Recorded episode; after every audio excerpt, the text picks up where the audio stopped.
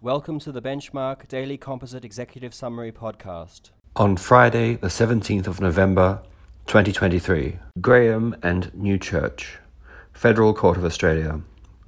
Orders made restraining respondents from diminishing the value of funds held by the corporation and appointing a new IT provider. Caretaker body ordered pending an AGM of the corporation. Harrington and Shoard, District Court of Queensland.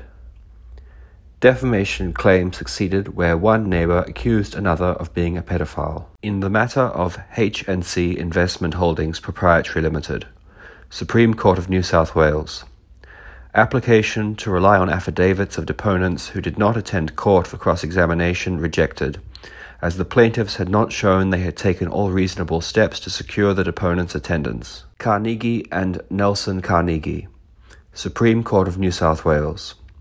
Wife ordered to specifically perform obligations under a term sheet executed 11 years after a financial agreement under Part 8A of the Family Law Act 1975 Commonwealth. Rosehill T1 Proprietary Limited and Noah's Rosehill Waters Proprietary Limited. Supreme Court of Western Australia. Court rejected application by shareholders to inspect the books of a property development company. Thank you for listening.